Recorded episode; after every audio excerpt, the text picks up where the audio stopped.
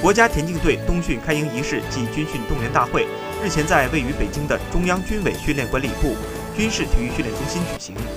本次军训活动将持续至十月二十八日，在为期一周的时间里，将进行队列训练、军体拳、学唱军歌、整理内务、参观荣誉馆等项目和活动，包括苏炳添、巩立姣、谢震业、王宇等名将在内，共有二百一十人参加。